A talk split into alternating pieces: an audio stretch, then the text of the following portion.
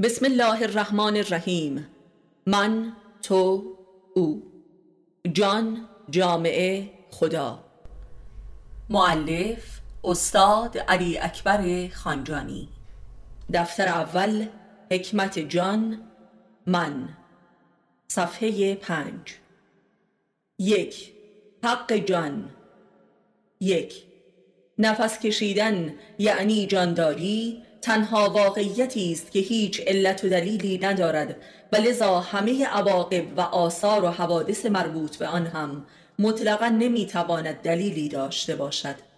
پس همه فلسفه های زندگی و شعبات آن و در واقع هر فلسفه ای درباره انسان باطل است و حجو و بیریشه و فریب است و لذا همه به اصطلاح علوم انسانی ماهیتا این گونند دو بیعلتی تنها دلیل واقعی و معقول است. سه. چرا نفس می‌کشی؟ اگر این سوال پاسخی داشته باشد هر سوال دیگری هم می‌تواند پاسخی داشته باشد. چهار. جنون همان اندیشه علیتی است. پنج. خدا همان بی علتی است و لذا همه اندیشه های علیتی ذاتا کافرانه است. شش.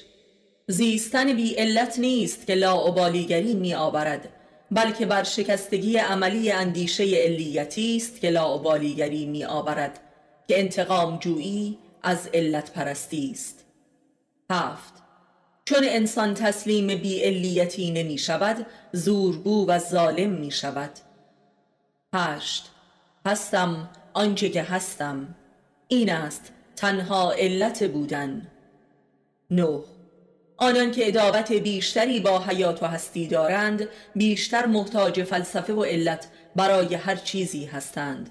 و این همان کفر است که جن جان را به جنون میکشاند و جانی می کند ده آلکاپون فیلسوف بزرگ و پراگماتیستی بود که فلسفهش را به دست خودش عملی ساخت و لذا بدنام گردید و جانی شناخته شد. ولی سناگوستین فلسفهش را به دست دیگران اجرا نمود و صدها نفر را زنده زنده سوزانید و لذا قدیس لقب گرفت. یازده. آنچه که هرگز تکلیفش روشن نشده است مسئله فهمیدن و تفکر است که مقصودش چیست. دوازده.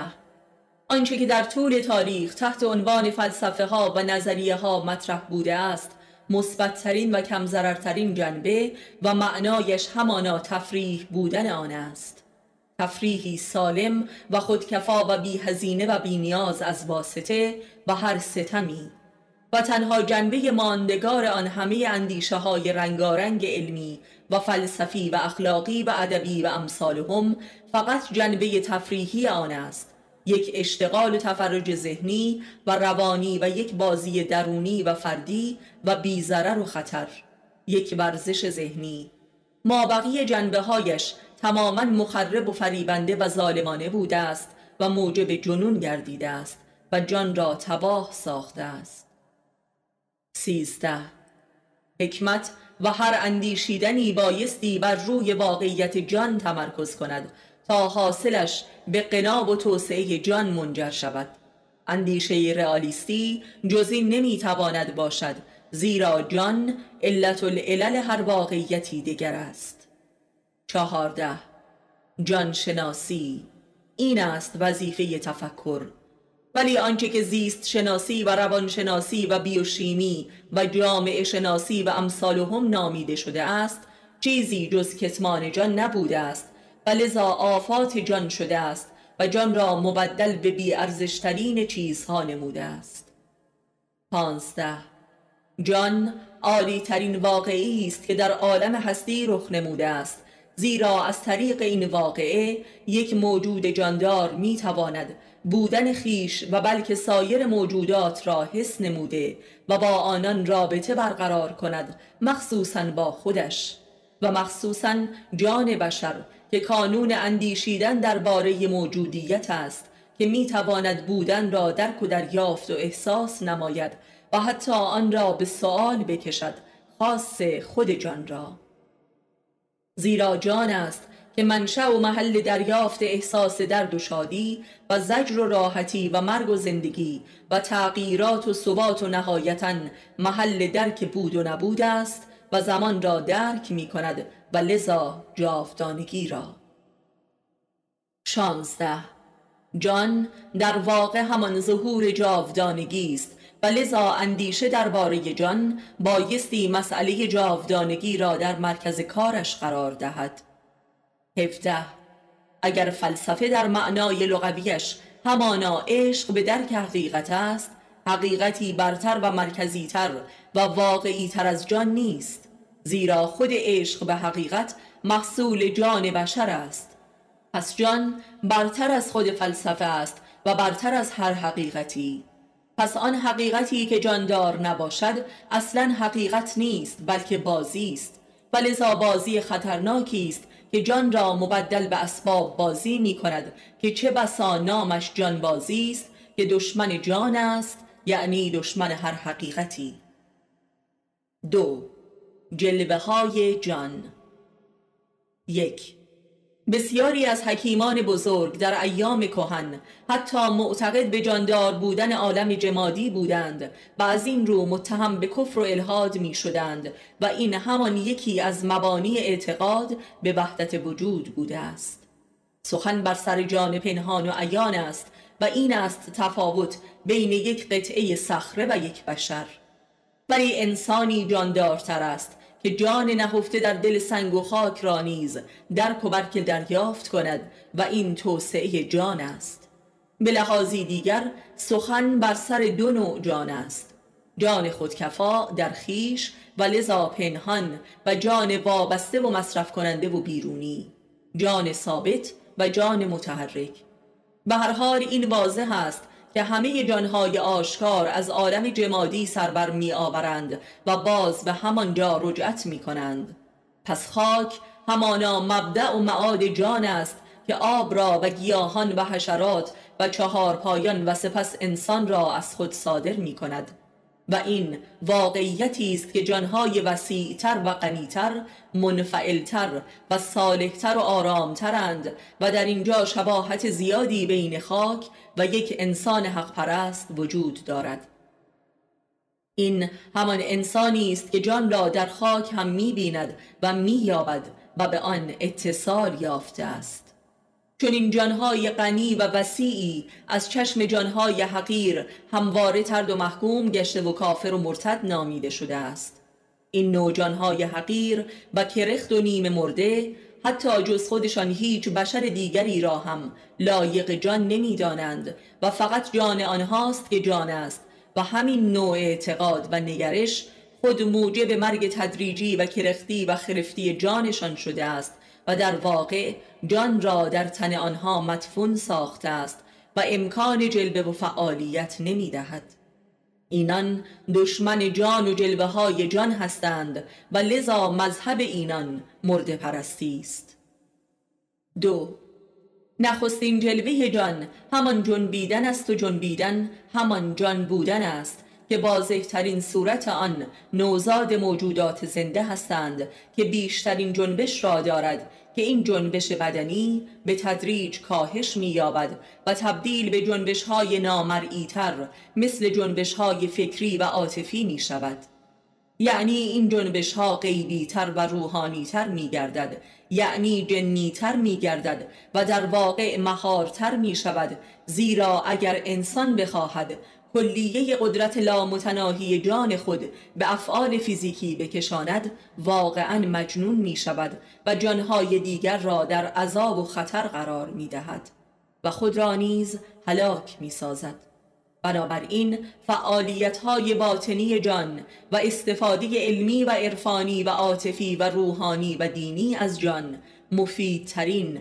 و ماندگارترین آثار از جان پدید می آورد و موجب جاودانگی جان می شود و جان را توسعه و اطلاع می دهد این همان کاربرد دنیوی و اخروی جان است.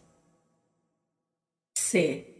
جن همان ماهیت جان بشر است و جان بشری یک دورانی جن بوده که بعدا به عالم خاک آمده و حیبت خاکی گرفته است و در واقع در خاک به بند کشیده شده و محبوس گردیده است و بشر شده. چهار. پس انسان همان جن محصور و محدود شده در خاک است و کل انسانیت و ویژگی های جان بشری از همین واقع است.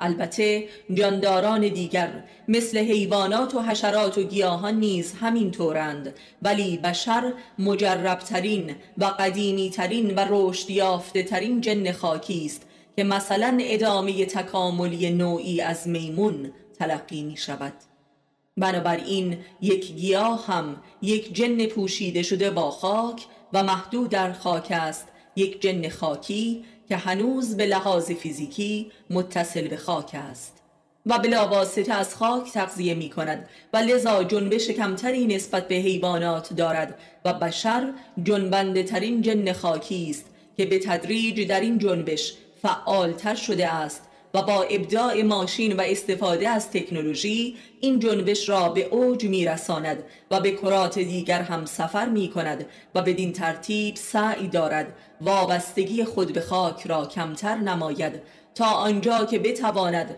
به قدرت تحرک جنی نخستین خود برسد و هر که اراده کند هر کاری بکند و به هر جایی نقل مکان کند و این محدودیت را با قدرت تکنولوژی جبران نماید. هرچند که تلاش در این جبران برای بشر خسران عظیمی به بار آورده است تا آنجا که اصلا امکان ماندگاری جان خود را در عالم خاک به خطر جدی افکنده است. یعنی بشریت خود را تهدید می کند. پنج. پس انسان طبعا و وجودا جنی است و در درجاتی از مجنونیت به سر می‌برد و کل عالم جانداران همین گونه است. اگر مجنون بودن به معنای بروز افعال بی خود و غیر ارادی است این وضعیت در درجات گوناگون در کلیه افعال بشری حضور دارد و بلکه در کلیه افکار و احساسات و قرایزش و اینکه اصلا بی اراده به دنیا می آید و بی اراده از دنیا می رود از صفت جنیت است و در واقع از ویژگی جان و جانداریت است. این ویژگی را اگر در عالم ذرات و کرات هم درک کنیم که مثلا چگونه بی خود و بی اراده بر مدار هسته و سایر ثوابت در گردشند می توانیم اثر جان و جن حتی در عالم جمادی را هم باور کنیم. بدین گونه شاید بتوان گفت که بشر از سایر جانداران اراده و عمد و اختیار بیشتری دارد و تنها جاندار صاحب اختیار نسبی است و یا لاعقل تنها جانداری است که می‌خواهد صاحب اراده باشد و جان را به تسخیر و فرمان خودش آورد و در واقع جان در بشر است که می‌خواهد دارای خود باشد. و از بیخودی یعنی جنیت خارج شود و این خروج در عین حال به معنای خروج از قلمرو جان نیز تدایی می شود و گویی واقعی واحد است. و به تجربه می‌دانیم که چون این تلاش و خروجی به واسطه آنچه که عقل و اخلاق و مذهب نامیده شده انجام میپذیرد. و همین دلیل تلاش های دینی و اخلاقی و اقلانی در انسانهایی که جدی ترند گویی تلاشی بر علیه کل زندگی و جان است. درست و همین معناست که نیچه کل اخلاق را حکم به خودکشی می‌داند و ادابتی بر علیه زنده بودن. و گویی این تلاش برای به بند کشیدن و اسارت جان است. شوق به مرگ هم در مردان دین از همین بابت و مترادف همین معنا تلقی می شود که وعده به جان جاودان در پس پرده این تلاش حضور دارد. پس خود این تلاش بر علیه جان به قصد جاودان ساختن آن است و نه به قصد نابود ساختن آن.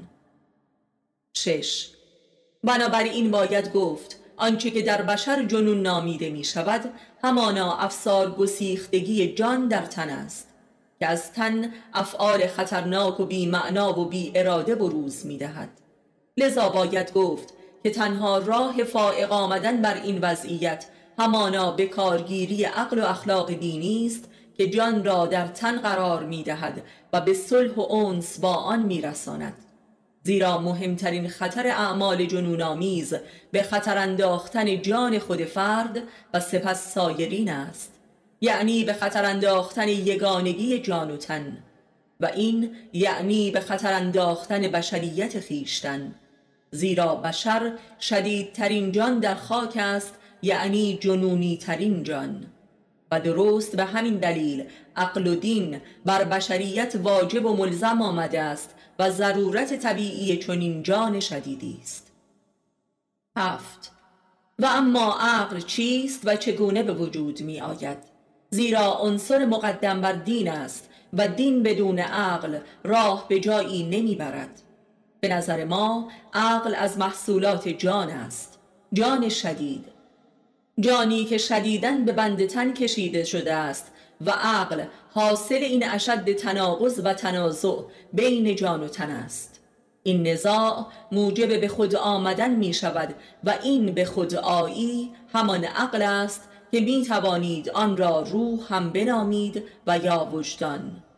همانطور که هر فردی در شدیدترین و جدالی ترین و جنونی ترین اعمالی که از وی سر می‌زند شدیدتر به خودش می آید و از خودش می ترسد و بیشتر بر خود مراقبت می کند اینها همه تجربه اقلانیت و پیدایش وجدان و اراده و انتخاب و مهار خیشتن است و واقعی واحد است در درجات گوناگون و در انواع و تجربیات گوناگون. پس عقل حاصل حبس جن در خاک است. هشت. و بعد نخستین پیام و هشدار و نطق عقل این است خودت را مهار کن. و این پیدایش اخلاق و مذهب است و نطفه اراده است که چنین امر می کند. خودت باش و بی خود مباش. یعنی آرام بگیر و اینقدر جنبش مکن و این یعنی ایمان. زیرا ایمان در معنای واقعیش همان میزان آرامش و قرار است. نه.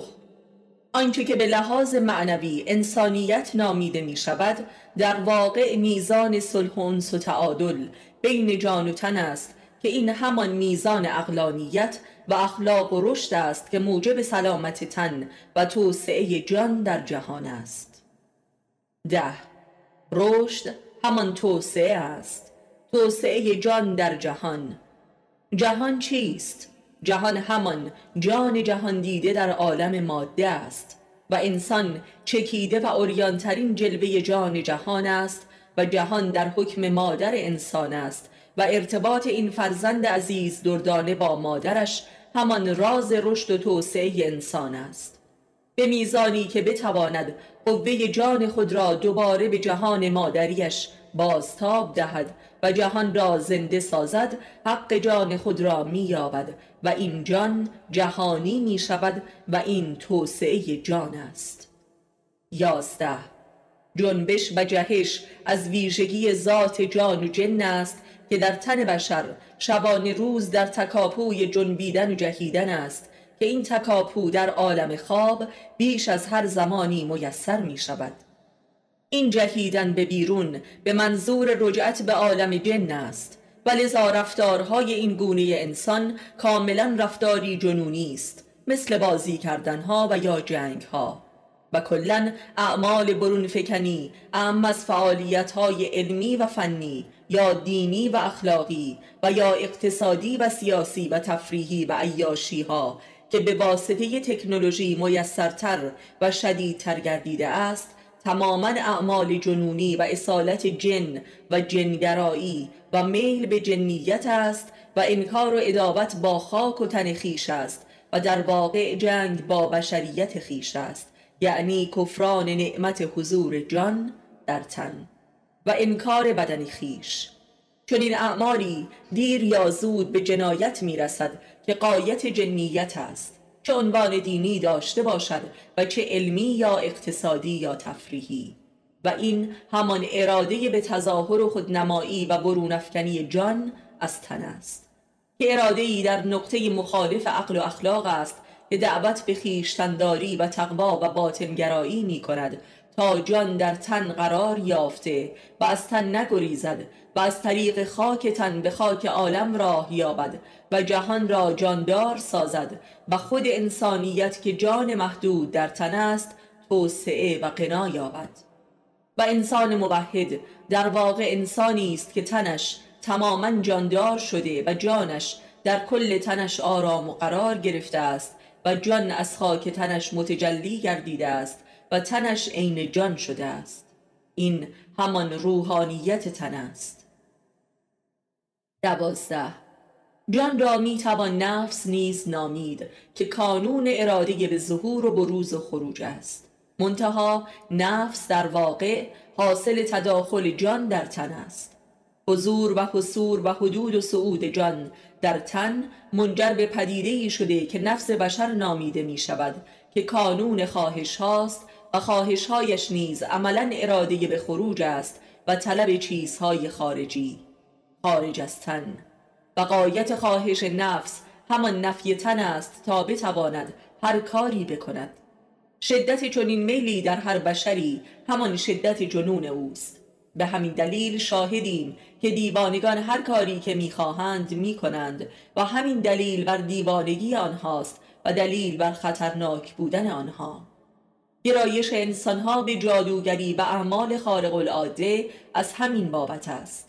خود تکنولوژی نیز ماهیتا همان جادوگری است و حاصل جان برون افکنده شده بشر است و نیز وسیله برون افکنی هرچه بیشتر جان و نیز دامی است برای جنگیری به معنای جانگیری.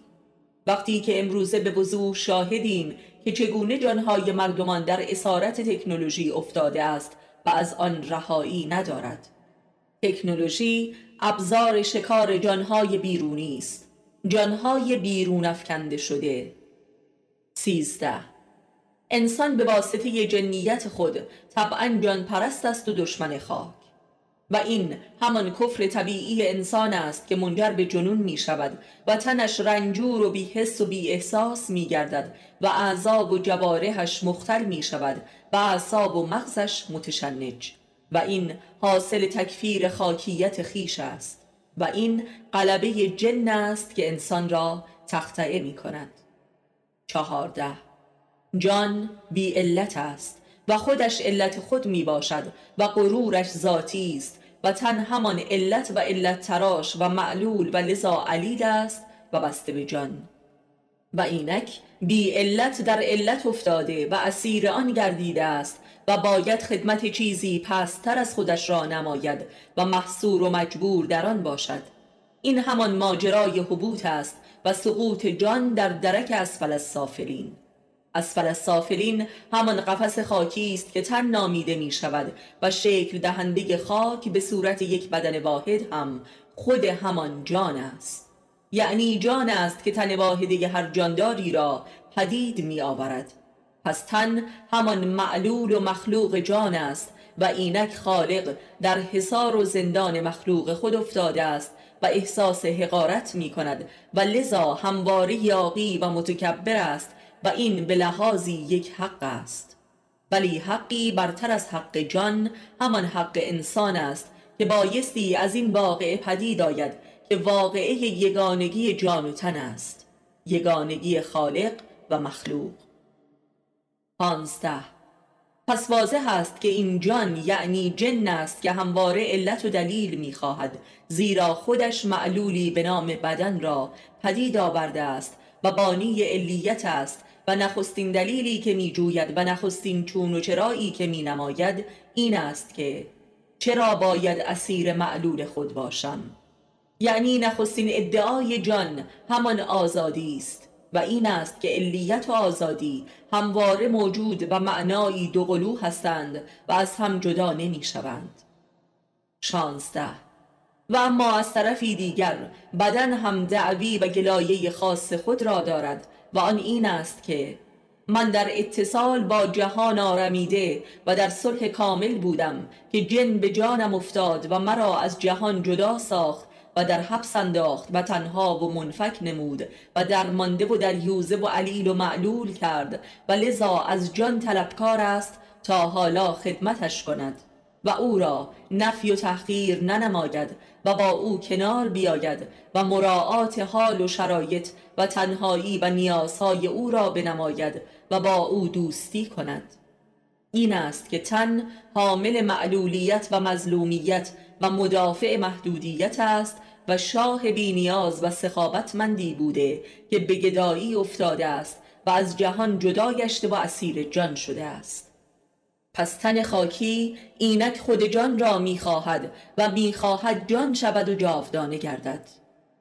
افده ولی انسان نه تن است و نه جان و نه مخلوط و سنتزی از این دو بلکه موجودی برخواسته از میانه و رابطه این دو است که برتر از این دو و مبرای از این دو ولی مراقب و ناظر بر رابطه این دو و نیز مسئول این رابطه و هدایت کننده و صلح دهنده این رابطه. انسان به میزان صلح و دوستی این دو پدید می آید. پس انسان محصول اقلانیت و اخلاق این رابطه است و تعادل این رابطه. انسان حاصل برقهای تصادم جان و تن است. انسان نور است. نگاه است. هجده. با واقعه مرگ جان و تن از یکدیگر جدا می شوند. جان به جانان می پیوندد و تن دوباره به خاک باز می گردد. ولی در این تجربه کوتاه مدت آشنایی جان و تن یک واقعه و موجودیت سومی پدید آمده است که می توان آن را نفس یا خودیت نامید. این واقعه فقط شامل حال بشر نیست بلکه شامل حال هر جانداری می باشد. هرچند که بشر شدیدترین این نفس ها می باشد و قایت و ترمینال همه نفس های دیگر است. همانطور که بشر هر موجودی در محیط زیست خود را بخشی از خودیت خودش می سازد و می یابد. همانطور که مثلا درخت داخل باغچه حیات و گربه روی دیوار اطراف خانه نیز عناصری از تجربه حیات و هستی فرد بشری هستند و عناصری لاینفک از خودیت و نفس بشرند و گویی که حیاتهای دیگر در حیات بشری جاودانه و ماندگار می شوند و در آن می آرامند و بار می اندازند. همانطور است مثلا تپه روبروی خانه و آسمان و ستارگان و اشیای بیجان محیط منزل که گویی به واسطه انسان جان می‌گیرند و یا جانشان بارز میگردد. نونزده. جان به میزانی که تحت فرمان عقل و اخلاق در تن قرار می‌گیرد و تقیه پیشه می کند از تن جلوه روحانی و اشراقی و عرفانی و الهی مییابد. و این نور در خاک جهان و جهانیان وارد می شود آن را نیز زنده می سازد و زندگیش را جلوگر می نماید و این نوعی قدرت خلاقه است که در درجات و انواع گوناگونش در مردان اهل حکمت و دین وجود داشته است. این نوع انسانها بانی تمدنها و حرکتهای بزرگ در جوامع و تاریخ بشر هستند ولی خودشان ظاهری شدیدن آرام و منفعل دارند. از قدما مثل بودا و سقرات و مسیح و محمد و از متأخرین مثل گاندی و نیچه و شریعتی. بیست. گفتیم که عالم جان و جانداران عالم ظهور جاودانگی است. ولی این به لحاظ معنا و اراده به جاودانگی است. وگرنه بر حسب ظاهر عالم جانداران عالم مرگ و تباهی و نابود شدن است و لذا عالم جان عالم درد و اندوه و فراغ است. ولی از بطن همین درد و تباهی و مرگ و نیستی است که معنای جاودانگی و میل به جاودانه شدن پدید آمده است. پس در واقع جاودانگی به لحاظ معنا و میل همانا میراث مرگ است. مخصوصا مرگ عزیزان و اشاق و کلا جاودانگی محصول کلی فراق می باشد که ویژگی تراز اول جان در حبس خاک است. همین فراق در صور گوناگون چه در زندگی و چه در مرگ موجب و موجد عشق است و سپس جاودانگی به معنای اتش اتصال و یگانگی با غیر. این غیر به هر حال جهان جهان دیده شده و برون فکنده شده هر جانی در محبس خاک است. از جاودانگی در واقعیت امر فقط به واسطه توسعه جان در جهان ممکن می شود جان به میزانی که می‌تواند در تن به صلح و قرار برسد به واسطه نور عشق به غیر و جهانیان راه مییابد و این راه و روش جاودانه شدن است که همان اتحاد و اتصال با جهان است و تنها راه نجات از این زندان و این همان جهانی شدن جان است. 21 پس عشق طبیعی ترین واکنش جان در محبس تن است و در واقع آتش رهایی و اتحاد با جهان است. ما نمی‌دانیم که آیا به تحقیق اجنه هم عاشق می شوند یا نه. یعنی نمی‌دانیم که به لحاظ خبری آیا جان بشر در دوران قبل از ورود به خاک عاشق می شده است یا نه. ولی به لحاظ اقلانی می توانیم ادعا کنیم که نمی شده است. و عشق واقعی خاص جان در حبس تن است و محصول جدایی و انفکاک و فراغ و تنهایی است و این هجران به خودی خود با هیچ گونه وسالی در قلم رو به خاک از بین نمی رود.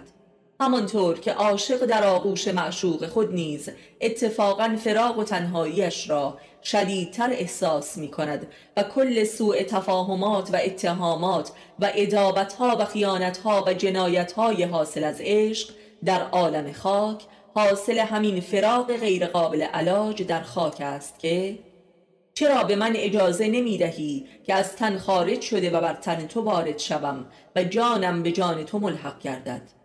پس انتظار سال در عالم خاک توقعی کاملا جاهلانه است و لذا همه سوء تفاهمات و فجایع ناشی از عشق نیز حاصل همین توقع جاهلانه می باشد و فقط متکیان به کمال معرفت رسیده امکان این وسال با جان جهان را در همین دنیا دارا می شوند و لذا به صلح کامل با جهان و جهانیان می رسند 22 پس عشق ذاتی ترین و محوری ترین و دائمی ترین جلوه و ویژگی جان بشر در عالم خاک است و منشأ هر جرم و جنایتی.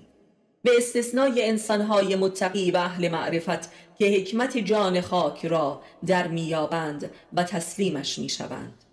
و در هر فعل و فکر و میل بشری این عشق حضور دارد و بلکه همه فعل و انفعالات ظاهری و باطنی بشر معلول این عشق و به قصد وسال است در صور و انواع و درجات گوناگون و در رابطه های گوناگون و با روش های گوناگون در شرایط و امکانات گوناگون. و درست به همین دلیل ناکامی آیت هر تلاشی در بشر است الا تلاشی متقیانه و عارفانه که بر اساس گذشتن از وسال جسمانی در این دنیا ممکن می شود یعنی حق وسال جسمانی منشأ همه ابطال ها و لذا ناحق ترین حقوق در این جهان است و حق ابطال می باشد که هر حق دیگری را نیز باطل می سازد و کل وجود را به بتالت و هلاکت می کشاند یعنی در این جهان حق فقط و فقط با فراغ است. و هر که حق فراغ را فهمید و پذیرفت از هر بتالت و فساد و جنایتی یعنی از هر جنونی رها می شود. و اشد این حق در درک و پذیرش حق فراغ در هماغوشی می باشد. که این هماغوشی هرچند که شدیدترینش در هماغوشی جنسی و زناشویی تجربه می شود ولی در هر نوع وسال فیزیکی دیگری هم کاملا حضور دارد و باید درک شود. مثلا آنگاه که همه امکانات خوشبختی فراهم است ولی اثری از خوشبختی در میان نیست.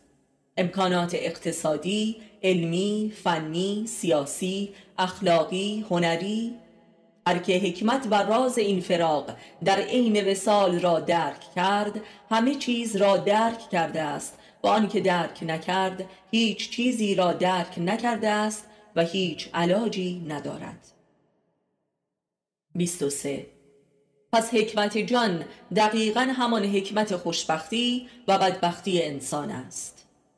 24 پس باید گفت منشه هر بدبختی نفهمیدن و نپذیرفتن حق فراغ است و توقع وسال و اتحاد جان در وسال تن.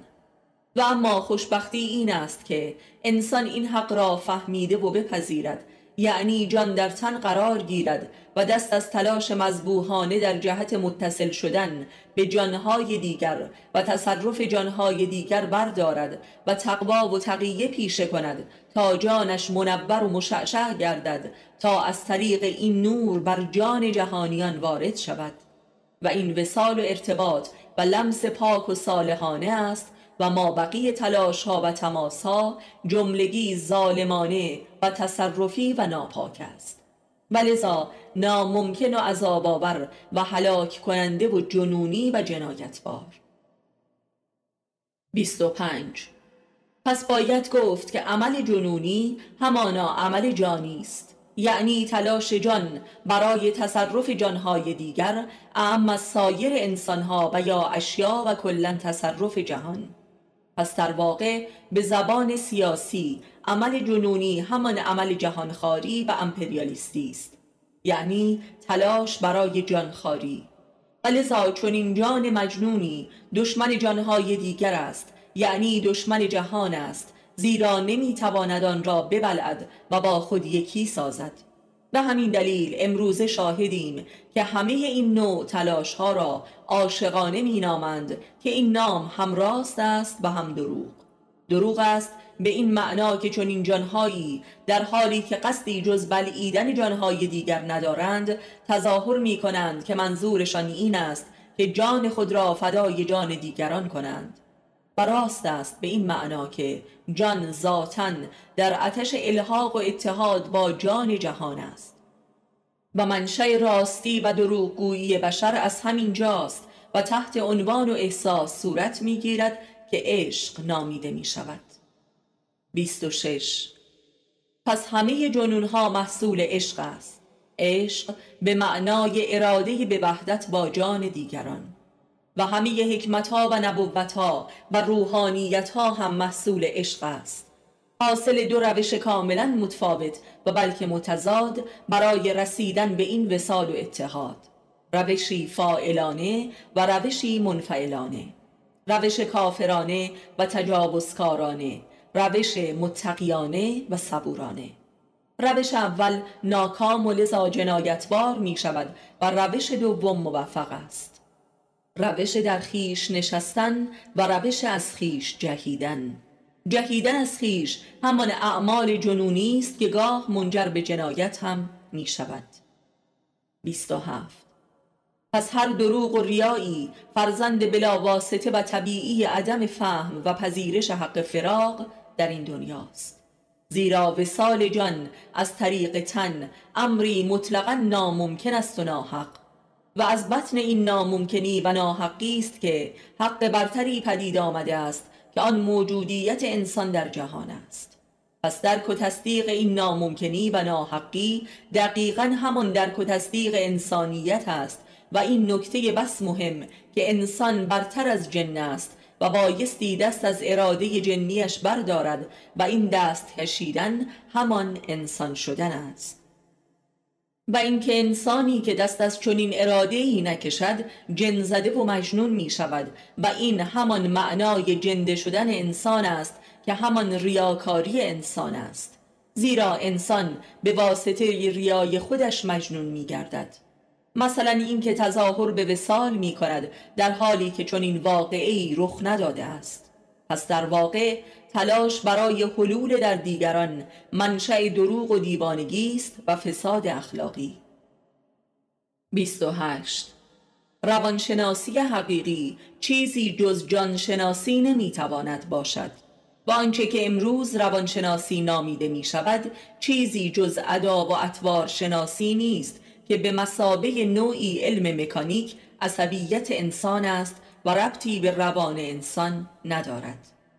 29 جان انسان باید در تن جلوس کند تا قالب تن گردد و با تن یکی شود و این گونه است که منور می شود و محیط خود را روشن می کند به مانند شعله چراغی که در داخل شیشه تن قرار می گیرد.